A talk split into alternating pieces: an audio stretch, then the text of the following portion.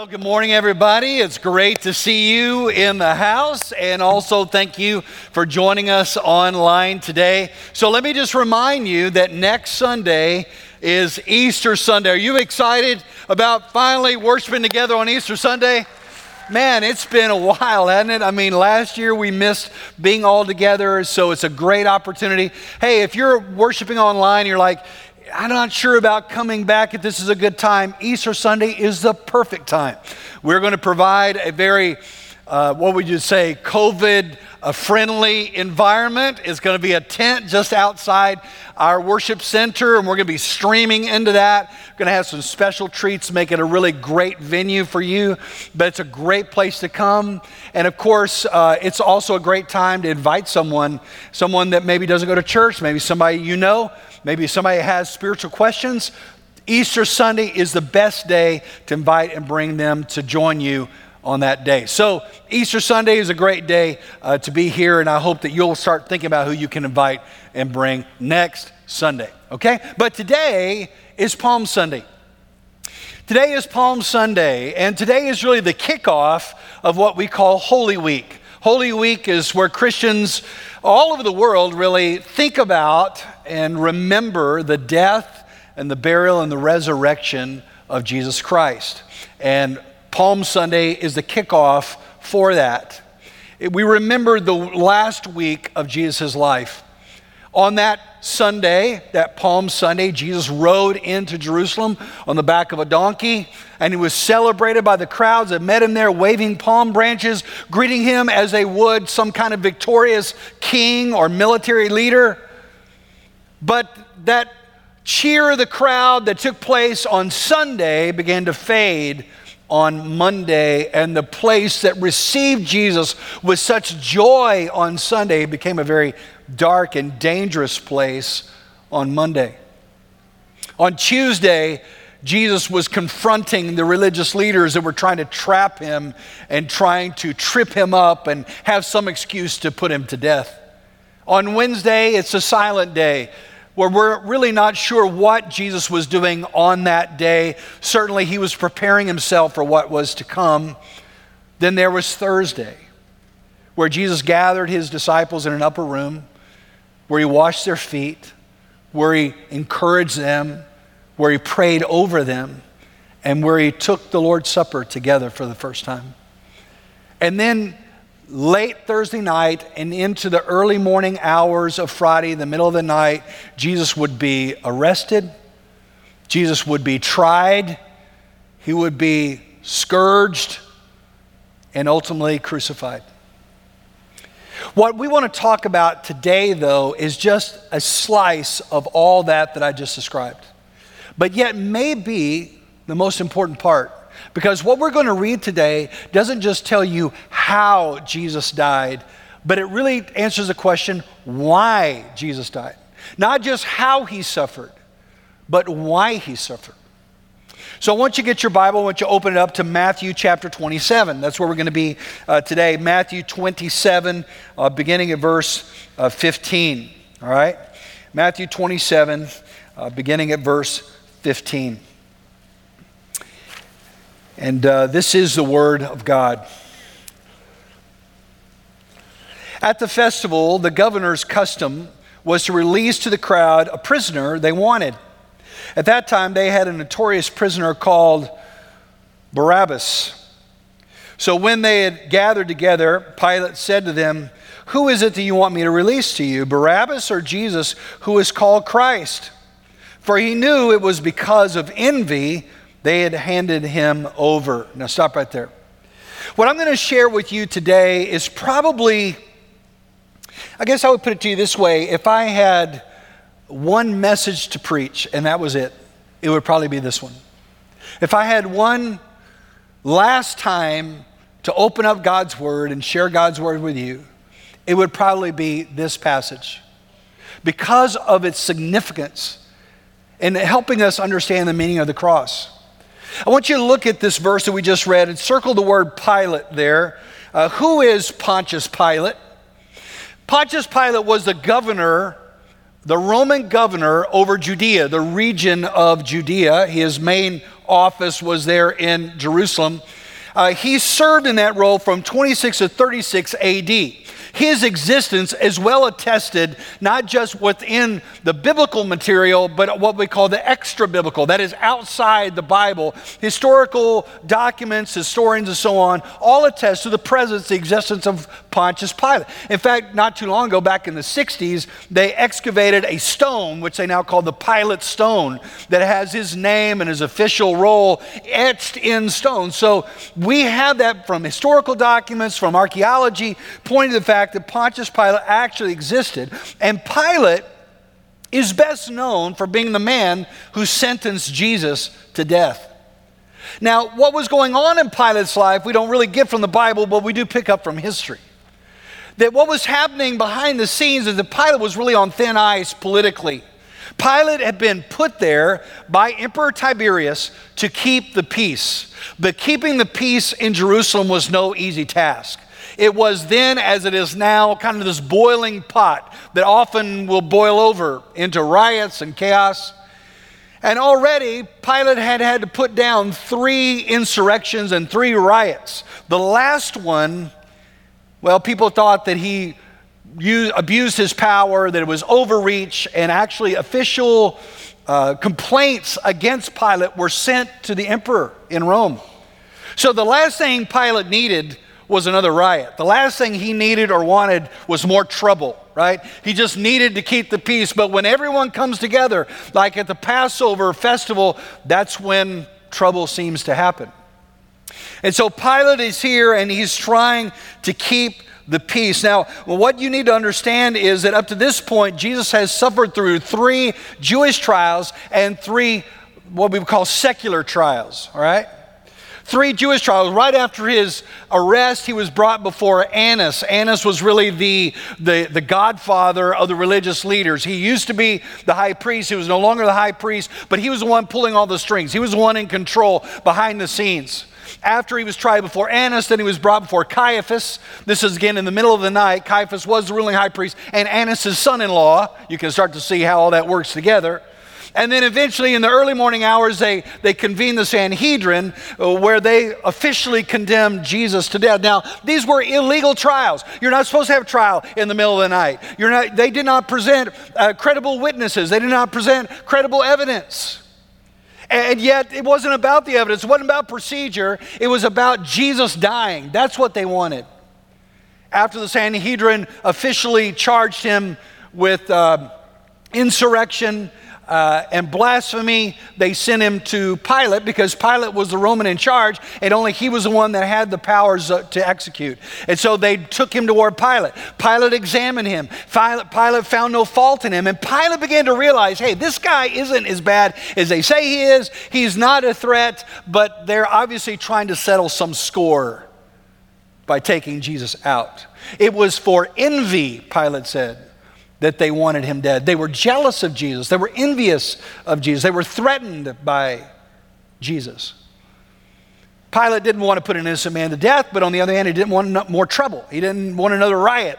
He didn't want uh, people to bring some kind of charge against him. So he was really skating on thin ice here. Pilate tried to kind of push the issue away to Herod. Herod Antipas was the one ruling in, uh, in the Galilee. He, had been in, he was in town for the Passover, so he sent Jesus to Herod. Maybe Herod would make some decision, but Herod just kind of laughed at Jesus and sent him back.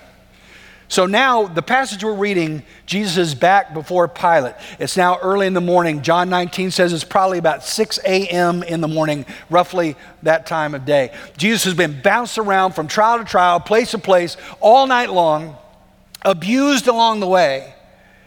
And here he stands before uh, Pilate. And Pilate is trying to decide what is he going to do. And then he comes up with a plan, right? He's got a plan. See, there was a custom, it was not a Jewish custom, it was a Roman custom to allow one prisoner to go free every year at the Passover. It was a, it was a sign of goodwill, right? It was, a, it was a, a kind gesture to the Jewish people. And so Pilate thought, here's what I'll do I'll bring out Jesus and I'll bring out this guy named Barabbas and make them choose. Now, I want you to look at the, the, the name Barabbas there. You might underline the name Barabbas. Uh, Barabbas, we don't know a lot about this guy. He's a mysterious person. He only appears in this part of the story, and we don't see him again before or since. And so Barabbas is an interesting guy. We don't know a lot about him. All we do know about him is that Barabbas was a bad dude, all right? He was a bad guy. He was a legit criminal. Barabbas was a part of a underground group that was trying to create chaos and overthrow the Roman government. That was clear. Uh, Barabbas was uh, he was a man who had a rap sheet, and on that rap sheet included things like robbery and murder. He was literally on death row for the crimes that he had committed. So Barabbas would be what we would call today like a domestic terrorist. All right, that's what he was. He was a bad guy. He deserved uh, judgment for, for very sure. He was a dangerous guy. And so here he is on death row, waiting his own execution, waiting his own crucifixion. And so Pilate decides to pull the worst guy he could possibly find and then bring Jesus out and let the people choose. He knew that the Roman, I mean, the, the religious leaders, they were the ones that had the angst against Jesus. And he thought the people loved Jesus, right? Jesus had just ridden in on the back of a donkey and almost a whole town came to celebrate him. He knew that Jesus had worked miracles from town to town. He knew many of them thought he was a righteous man. Some thought he was a great teacher. Others thought he was the Christ. I mean, he was at the top of his popularity. If I could just bypass these religious leaders and take it to the people, the people will always choose Jesus and then problem solved, right? I don't have a riot. I please the people. I save an innocent man. My work here is done, right? That, that's what he's saying. This is a slam dunk situation. And it probably would have worked that way if there had not been a dream. But the dream pivoted everything. Look, look again at verse 19. It says, And while he was sitting on the judge's bench, his wife sent word to him, Have nothing to do with that righteous man, for today I've suffered terribly in a dream because of him. Here he is, Pilate. He's standing, he's on the official seat. He's making judgment. Jesus up here. Uh, Barabbas is up here. He's about to make the case and let the people decide. And then he gets this note, right? Uh, Pilate, can I can you step over here for a minute? And so he steps over and he gets this message from his wife, says, Don't have anything to do with this righteous man, Jesus, referring to Jesus. Don't have anything to do with him uh, because I've been, I've been up all night with this dream. I think it's kind of interesting to think about while Jesus was being bounced around from mock trial to mock trial, you have this woman being tormented in her dreams about Jesus. Now, we don't know what the dream was about. I'd love to know, wouldn't you? I'd love to know what the dream was and what, what she saw. And, but, but what she does say is that she was afraid for Pilate. Some people think that this was a dream given by God. I've heard people say, well, God sent her this dream. We're not told that God sent the dream. We don't really know. But the dream obviously troubled her enough to warn her husband. And she had every reason to do that because Pilate's life was in danger. And not in the way that you would think. I mean, some people think, oh, his, his life's in danger because of a riot or something. No, no, something even greater. History really tells us this. After Pilate had Jesus executed not too long thereafter, he also had another leadership blunder that was reported back to Emperor Tiberius. He was removed from his position in Judea. He was brought back to Rome. He was eventually exiled to Gaul. And um, the historian Eusebius tells us that Pilate was so distraught with guilt over what he had done to Jesus that he took his own life. Maybe his wife saw that. Maybe she saw that something terrible was on the horizon for her husband. Whatever the case was, while he was dealing with this mysterious warning from his wife, the religious leaders were working the crowd. That's all the time they needed. This little sidebar provided them kind of this, this window of opportunity to begin to get the crowd all revved up and to tell them to cry out to, for Barabbas' release and the crucifixion of Jesus. So now we read back in verse 20, it says, The chief priests and the elders, however, persuaded the crowd to ask for Barabbas and to execute Jesus. The governor asked them, Which of the two do you want me to release to you? Barabbas, they answered. And Pilate asked, well, What should I do then with Jesus, who is called Christ? And they answered, Crucify him. I mean, this window, uh, this hesitation, this pumping of the brakes because of this dream gave them this opportunity to stir up the crowd. And so he said, Which one do you want me to release? This is a slam dunk. You're obviously going to want Jesus. And they start to cry out, Barabbas, Barabbas, give us Barabbas. And then Pilate asked probably the most important question anyone can ever ask what should I do with Jesus? That is a question that every one of us has to answer. That's a question you have to answer. What will you do with Jesus? Just as Jesus was standing before Pilate, one day you were going to stand before Christ. And listen, this is a very personal question. What will you do with Jesus? It's not some, well, you know, I, my, my family thinks this, or I grew up that way. No, no, we're not talking about your mom and your dad. We're not talking about how you grew up. We're talking about you right now. What will you do with Jesus? Will you accept him, or will you reject him? Will you worship him, or will you push him down? Will you ignore him, or will you follow him? That is a decision you have to make.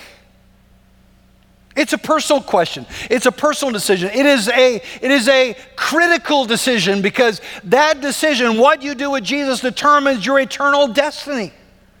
Whether you will spend eternity in heaven or hell, all determines on how you respond to Jesus.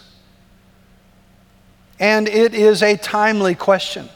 It is a question you need to answer today. You need to answer now. You say, Well, Pastor, you don't understand. I got lots of time, man. I'm going to sow my wild oats, and I'm going to, when I settle down, when I get a family, when I have me some kids, when I settle in my career, when I get into retirement, then I'm going to deal with Jesus. No, you have no promise of tomorrow. All you have is now, today. What will you do with Jesus? That is a question that Pilate faced. And as he was asking that question, the crowd began to cry out. Look at verse 23. They said, uh, Crucify him. Verse 23 Why? What has he done wrong? But they kept shouting all the more, Crucify him, crucify him, crucify him. The mob morphed into some dark, twisted, sick, ominous chant Crucify, crucify, we want his blood. Look at verse 24. And when Pilate saw that he, he was getting nowhere, but a riot was starting instead, he took some water, washed his hands in front of the crowd, and said, I am innocent of this man's blood. See to it yourselves. And the people answered, His blood be on us and on our children. There was a custom, a Jewish custom at the time, that if there was a murder in a, a, a Jewish village, the elders were to investigate and bring justice. But if for some reason they could not bring justice, either they couldn't provide the right evidence or they couldn't find the man that committed the crime, if they were unable to deal with justice, then what they would do is bring out a basin and they would wash their hands as if to absolve themselves of this crime. And what Pilate was doing was using their own custom, and he's saying, Listen, this is not my fault. This is not on me right? This is on you. And even they respond, well, let his blood be on us and on our children. This is not on me. But listen, Pilate could not wash his hands of Jesus. I mean, he had the power to set him free, and he chose not to. He had the desire to set him free, and he chose him not to. He had the, he had the opportunity to set him free, and he chose him not to. Why? Because he was afraid of the crowd, because he was afraid of his reputation, he's afraid his career would suffer. And so he gave in to the crowd, and he thought maybe I could just wash my hands of Jesus, and he couldn't. Listen, my friends, you can't wash your hands of Jesus either. You can't just say, Well, I'm not going to have anything to do with him. Because you will stand before him. And I want you to look and see what happens next. Look at verse, verse 26. It says, Then he released Barabbas to them, and after having Jesus flogged, handed him over to be crucified. Think about it. Barabbas was released, this vile man was released, and Jesus was tortured. It says he handed him over to be flogged. Some versions, maybe in your Bibles, use the word scourged. A Roman scourging was particularly violent and horrific. The prisoner would be stripped down and chained up to a pole or a pillar with their backs bent over and taut. They would take a whip with a wooden handle about this long with probably five to, to ten little leather straps off the end of it. In the ends were embedded uh, pieces of metal and glass and bone. And usually, two soldiers would go to work on one guy at a time, and they would lacerate the back with the violent push. And every time those, those pieces of metal and bone would sink deep into the tissue and rip it out, it was blood splattered everywhere. It was violent, it was grotesque, it was horrific. Most prisoners didn't even survive the scourgings, they just died on the spot. Jesus was left in his, a pool of his own blood. While Barabbas was set free, Jesus was being tortured. While Barabbas was set free, Jesus was going to Calvary. Jesus was carrying his own cross. The Romans didn't invent crucifixion. The Persians did that, but they certainly perfected it and they mass produced it as a, as a a way to hinder people from uh, pushing back against them. Uh, the, the crucifixion, the nailing of the hands and the feet, that wasn't even the worst of it. The people died because of they just simply couldn't breathe. They would have to push up on the nails on their feet to catch a breath. And so it was a slow, painful, humiliating death that sometimes took hours, but sometimes took days for the person to finally die. While Barabbas was released, Jesus was dying. Why is this story in the Bible? This story about Barabbas. Did you know that Barabbas is mentioned in every one of the Gospels? Matthew, Mark, Luke, and John. All four of them mention Barabbas. And why is it even here? I think the reason why the Bible mentions Barabbas is that this story about Barabbas doesn't just tell us how Jesus died, it tells us why Jesus died. It doesn't just describe to us uh, how Jesus suffered, it describes to us why Jesus suffered.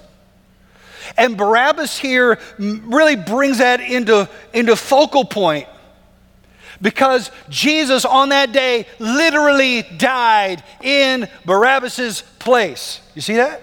That was his cross. Barabbas was uh, a criminal. Barabbas deserved death. Barabbas deserved judgment. Barabbas was to be crucified with two other criminals. There were three crosses prepared for three criminals that day, and that was supposed to be Barabbas. But in a moment, somebody took his place. And my friends, that is the essence of the gospel. The essence of the gospel is Jesus in my place. It's really interesting when you think about the, the name Barabbas. It's really, we run it together, Barabbas, but it's really Bar Abbas. Bar Abbas. Bar means son, Abba means father right? And so Bar Abbas means the son of a father, the son of a man. So it's a very generic name, right? Would you agree? Very generic name. Hey, son of a man, come over here. I mean, that's a generic name. And yet, it's generic because he is the son of a man. He's a son of every man. He is every man. The reason why the story is here is because Barabbas represents you. He's a type of you. He represents you in this story. He represents me in this story. That in our sinfulness, in our waywardness, in our wickedness, that Jesus took our place on the cross. That's why he's in this story. That's why Jesus died as a substitute for you, as a, an atoning sacrifice for you, that Jesus stepped in front and took the bullet of God's judgment that was aimed toward you. That's why Barabbas is here. This is why the prophet said Jesus died. In Isaiah uh, 53, verse 5, he says, He was pierced because of our rebellion, crushed because of our iniquity. Punished for our peace was on him. Punishment of our peace was on him, and we are healed by his wounds. We all went astray like sheep. We all have turned to our own way, and the Lord punished him for the iniquity of us all. I mean, can you let that sink in for just a minute? The reason why Jesus died was because of you, because of me, because he loved you. And he didn't want you to suffer the wrath of God for your sin. So he chose to do it for you. That's why Jesus died. Now, you may say, Craig, uh, I mean, I, I hear you and I understand what you're saying, but how does that impact my life today? Okay, great. God loves me and Jesus died in my place. I get it, but but how does that impact my life today? So let me give you let me give you just a couple of thoughts here as to how this impacts you and this is why we celebrate Jesus. And by the way, if you're not a Christian, this is why we love Jesus. That's why Christians love Jesus. This is why we worship Jesus. Is why we lift our hands and we sing to Jesus. Why we give our life for Jesus. Is why we, we, we do all we can to tell people about Jesus. That's why some, some of us go overseas and we plant churches and tell people about Jesus. Why are we so in love with Jesus? Because Jesus took our place. And, and, that plays out in a couple really practical ways. Number one, because of his suffering, no, no, back up. Because of his guilt, you are innocent. This is how it impacts you. If Jesus stood in your place, then because of his guilt, you were innocent. Think about it this way. Think about it this way. When on that morning there was Barabbas and there was Jesus, right? Barabbas was the guilty guy. He was guilty, no question. He was vile, he was wicked. He deserved judgment.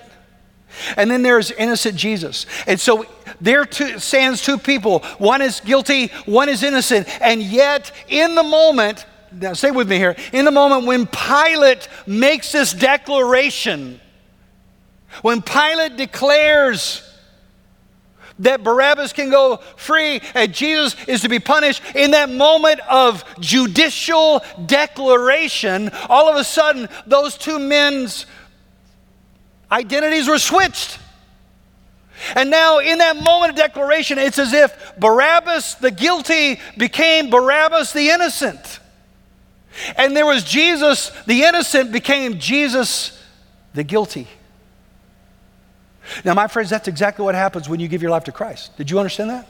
In that moment, there is this great exchange. There is a declaration from God. We are justified, the Bible says, by faith. The word justification means a judicial declaration. And in the moment that you cry out to Jesus for forgiveness, there is a declaration from heaven with Jesus sitting, the, the Father sitting on the throne, declaring that because of your cry for mercy, that He is going to declare you innocent and He's going to declare Jesus guilty.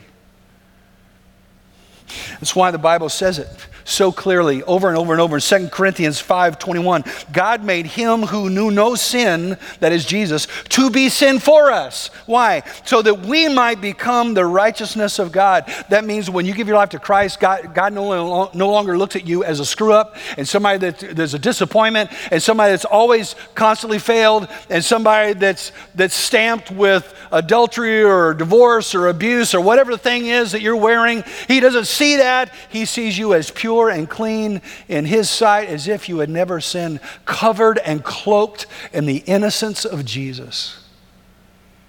What a thought. That, You know what that means? That means you don't have to bear your past. Your past doesn't have to haunt you anymore. Your past doesn't have to define you anymore. Your past doesn't have to follow you anymore. You want to start over? You can. You want to be free from that? You can. His guilt makes you innocent. Another thing that how it is impacts you because Jesus stood in your place. Listen, his his suffering brings you comfort. Jesus suffered. Would you agree with that? He suffered. He suffered when he was flogged. He suffered when he was carrying that cross to Calvary. He suffered on the cross. And listen, his suffering wasn't just contained to his physical suffering, he suffered the wrath of God. We don't have any clue what that is like for him to suffer the eternal wrath of God for all mankind, for all time, on him in that one moment. Jesus suffered. And he suffered not only pay the penalty for your sin, but get this, he also suffered in such a way so that he would be able to comfort you. Listen, are you suffering today? Some of you suffer in silence. Some of you are sitting right here and you look great on the outside, but you're hurting on the inside. You're grieving on the inside.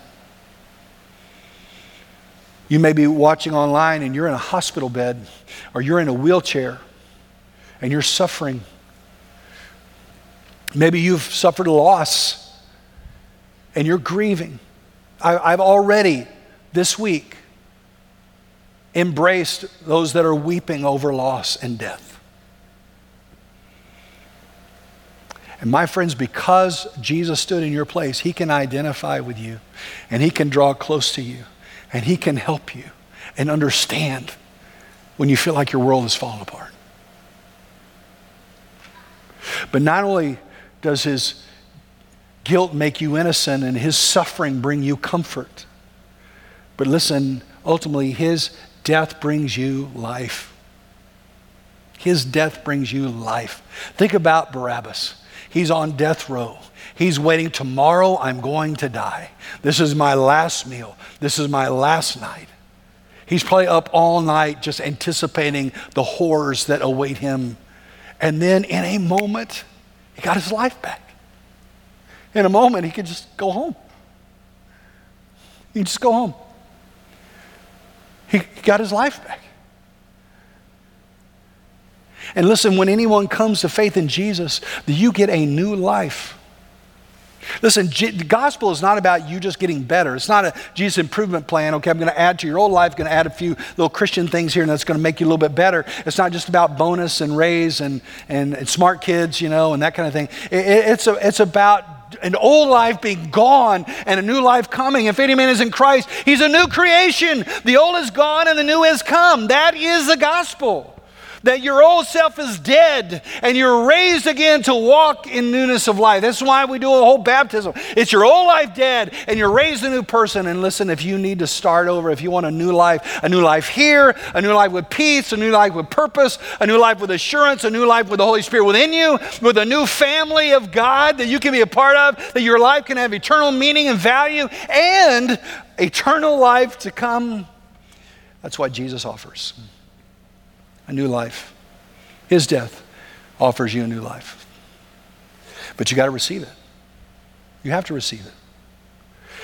I, I don't really know what happened to Barabbas. I would love to know, wouldn't you? I'd love to know what he did. You know, some there's many monologues and even movies about Barabbas's life. They're all fictitious. Nobody really knows.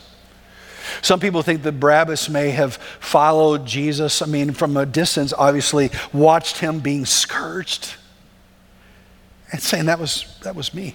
That's what it was supposed to be me. And watched him in the crowd as he carried that cross and fell, and Simon of Cyrene had to carry it the rest of the way. Watched him as he was nailed to the cross, watched him as he suffered and died, watched him from a distance as he forgave one thief on the other cross, and, and watched him be rejected by the other. Maybe he did. Maybe Barabbas was still in Jerusalem when he heard three days later that Jesus had risen from the dead. Maybe he was there in that crowd at Pentecost when he heard Peter stand up and say, This Christ now offers forgiveness of sin to those who repent and believe. Maybe, maybe Barabbas finally came to follow Jesus. I don't know. I hope so. Or maybe he just went home and didn't give him another thought. You know, The real issue is not what did Barabbas do with Jesus. The real issue is what will you do with Jesus? Would you bow your heads with me for just a minute? In this moment, you have an opportunity to say yes to Jesus. What will you do with him? Listen, you cannot wash your hands of Jesus. You have to give an answer. And I want you right now, while the Spirit of God is moving in your heart, I want to give you an opportunity to say yes, to not push Jesus away, but to receive him by faith. The Bible says if you confess with your mouth Jesus is Lord and believe in your heart God raised him from the dead, you'll be saved.